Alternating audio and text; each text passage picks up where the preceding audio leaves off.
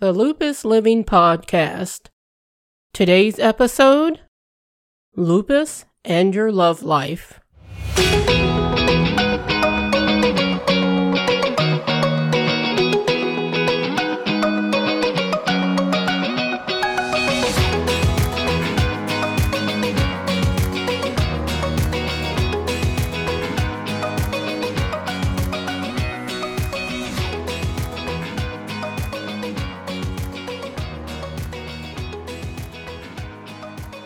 Hello, everyone, and welcome to today's episode of the Lupus Living Podcast.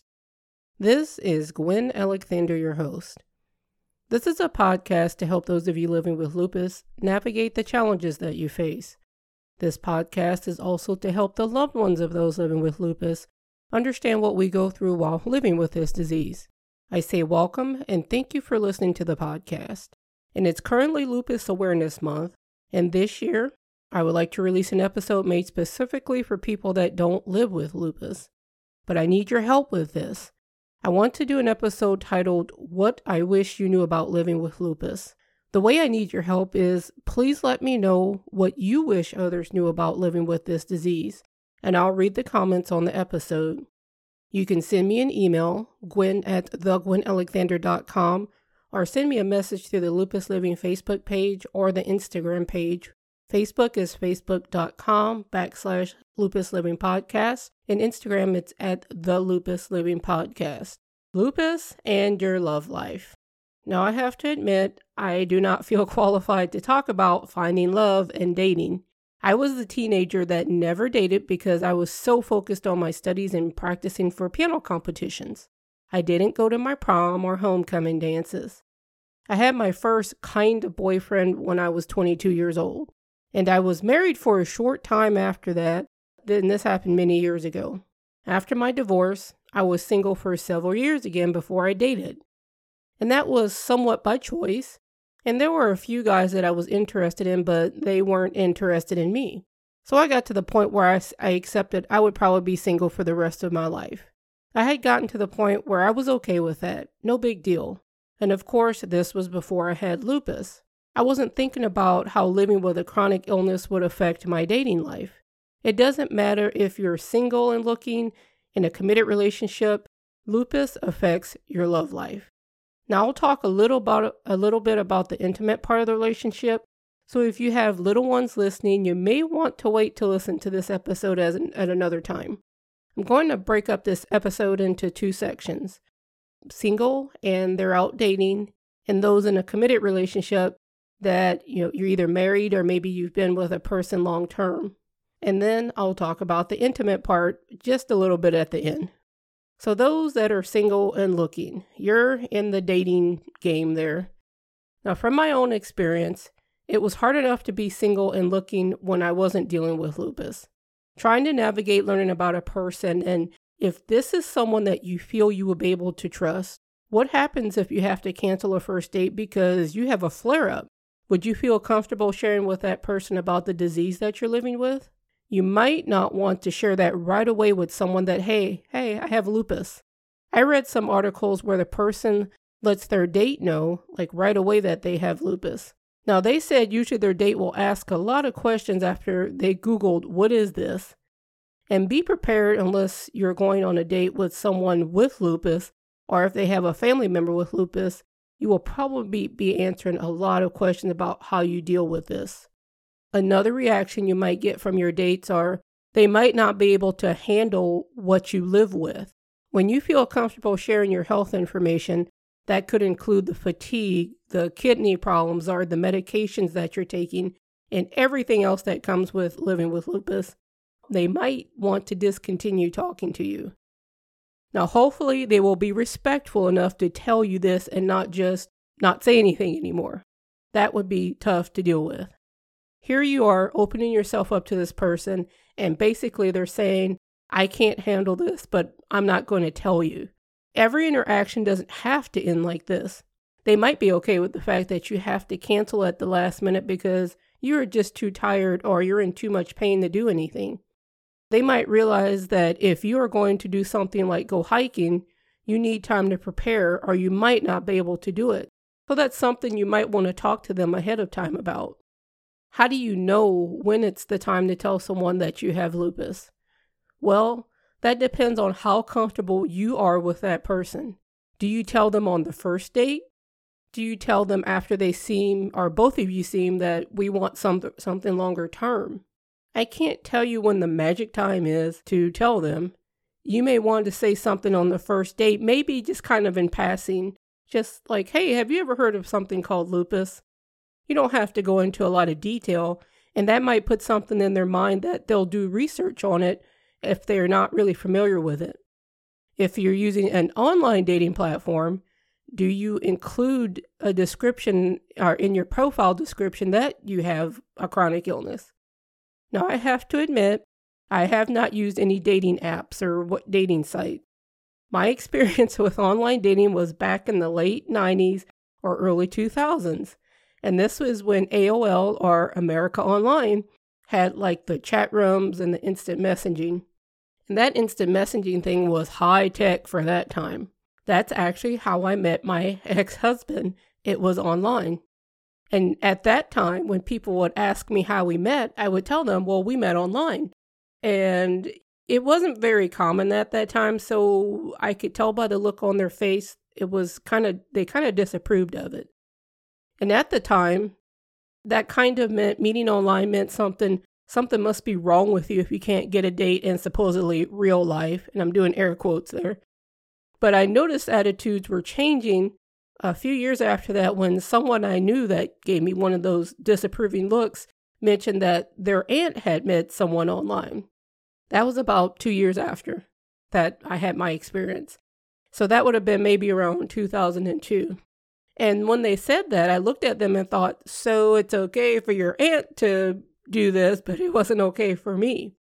So fast forward to today, and many people have met their special someone on a dating app. I think the last I read it was almost 88, 89%, if I can, re- can remember correctly. And from what I've heard from my friends that are using these apps, you still write a profile or something about yourself. So in that profile, should you say, you know, my name is so and so, I have lupus, I have a chronic illness, uh, again, that depends on how comfortable you are with disclosing that.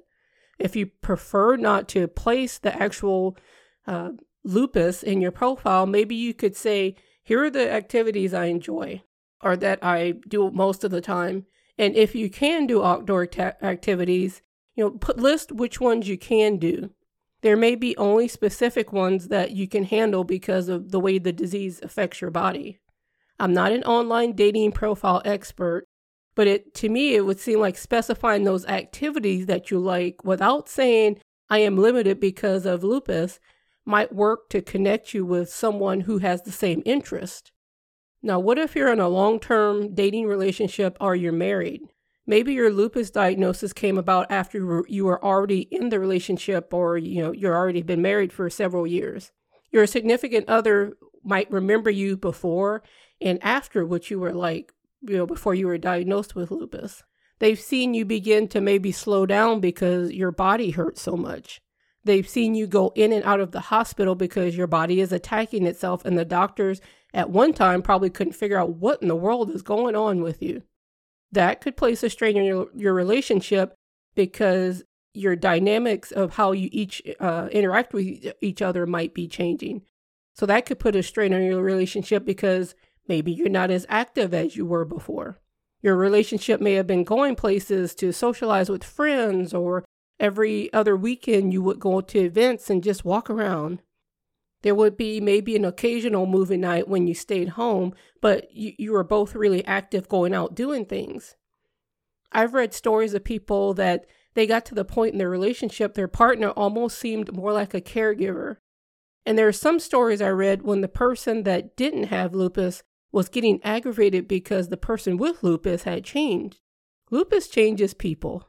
Even when you get it somewhat under control, you may not be at the same activity level you were before you had it. One reason your partner might have a hard time accepting you have lupus is there is nothing they can do to make it better. They can't make your muscle pain go away. They can't make the fatigue go away. They love you so much and can't help you with this disease. And as I've mentioned in past episodes, it's hard for someone not living with an autoimmune disease to understand what we go through. They may take it when we say, Hey, I'm tired, just as, well, go take a nap. Now we know tired means I need three days of sleep and maybe then I can function after that. Maybe you can take moments to explain to your partner how you need their help to help you with managing your lupus symptoms. If they want to do a road trip, ask them to give you, I don't know, a few weeks, whatever your time frame is, so you can plan and also get some rest before and after the trip. Ask them to let you know about activities as far ahead of time as they can because this will help you both to be able to enjoy the time you have together because then you could plan whatever rest you need. Now, this leads into the next area that I will talk briefly on, and that's the intimate part of your relationship. Let me state before I talk about this I am not a sex expert, or no do I claim to be. I'm no Dr. Ruth Westheimer. Now, some of you may not remember her, but when I was a kid, I, I don't know if I was like eight, ten years old, you rarely heard anyone on TV talking about sex, much less a short of stature woman, which I think I read she's four seven, uh, and she's a mature lady because now she is 93 years old. And at that time, I don't see, I didn't do the math to see how old she would have been, but to, you know, to a 10 year old, everybody looks older. And uh, they called her Dr. Ruth. And I actually just Googled her. And like I said, she's still alive. She's 93 and she's still giving advice. It's hard to be intimate with someone when your body hurts and you have brain fog, so you're not thinking romantic thoughts. I read one woman's story of dating with lupus, and she said because of the weight she had uh, gained from the, the medications that she had taken and just from the disease, she didn't feel attractive anymore. And there are also the side effects of the medications you may be on. It might not make you feel like being intimate. And the first thing I would recommend is talking to your doctor about this. If it's your medications causing you to not be in the mood, there might be another one that they can prescribe for you that won't have that side effect. I read an article with the story of someone uh, who said that they take Tylenol a few hours before to help them to where their body doesn't hurt and they feel better and then they enjoy the time with their partner. I know this might take the next one might take the romance out of the moment, but why not schedule a time? Let me explain. You know when your body and mind is at its best. Maybe the beginning of the week is when you have more energy because you are able to get some rest during the weekend. Monday or Tuesday might be the time you feel your best and ready to enjoy some time with your partner. You might be at your best by the end of the week. Everyone is different. This is also one of the things to talk to your partner about. Let them know you feel your best around those days so that, you know, you both can spend some time together. Something else to note, your time together doesn't always have to end in sex. It could be you just enjoy being with each other without having to talk about responsibilities that you have in your life. You might find this relaxes you and things just kind of start to happen. Can you tell that I don't talk about this very often? So maybe you might want to go listen to Dr. Ruth. I think she has YouTube videos because she's way better at this than I am. My advice is to find what works for you and your partner. Everyone has an opinion on how a relationship should be or how your intimate life should be. It doesn't matter what everyone else thinks. If you and your partner figure out what works for both of you and you feel safe, then that's great. It's good to read articles and books to give you some ideas. And you don't have to do everything they say, but just take what you can use, uh, what they present, and figure out how it'll fit into your relationships. I hope today's episode was a help for you. Just because we have lupus doesn't mean we don't want a special person in our lives. It also doesn't mean that we can't have a meaningful relationship with someone just because we may have limitations because of this disease. If you have questions about today's episode, let me know. You can email me, Gwen at thegwenalexander.com, or contact me through the Facebook page or the Instagram page. And you can also send me a message to the website, thegwenalexander.com, and click the contact button. And if you have written me, I've tried to answer all emails, but don't forget to check your spam folder because sometimes when I reply, it may go in there. I usually leave you with a quote at the end of each episode from someone.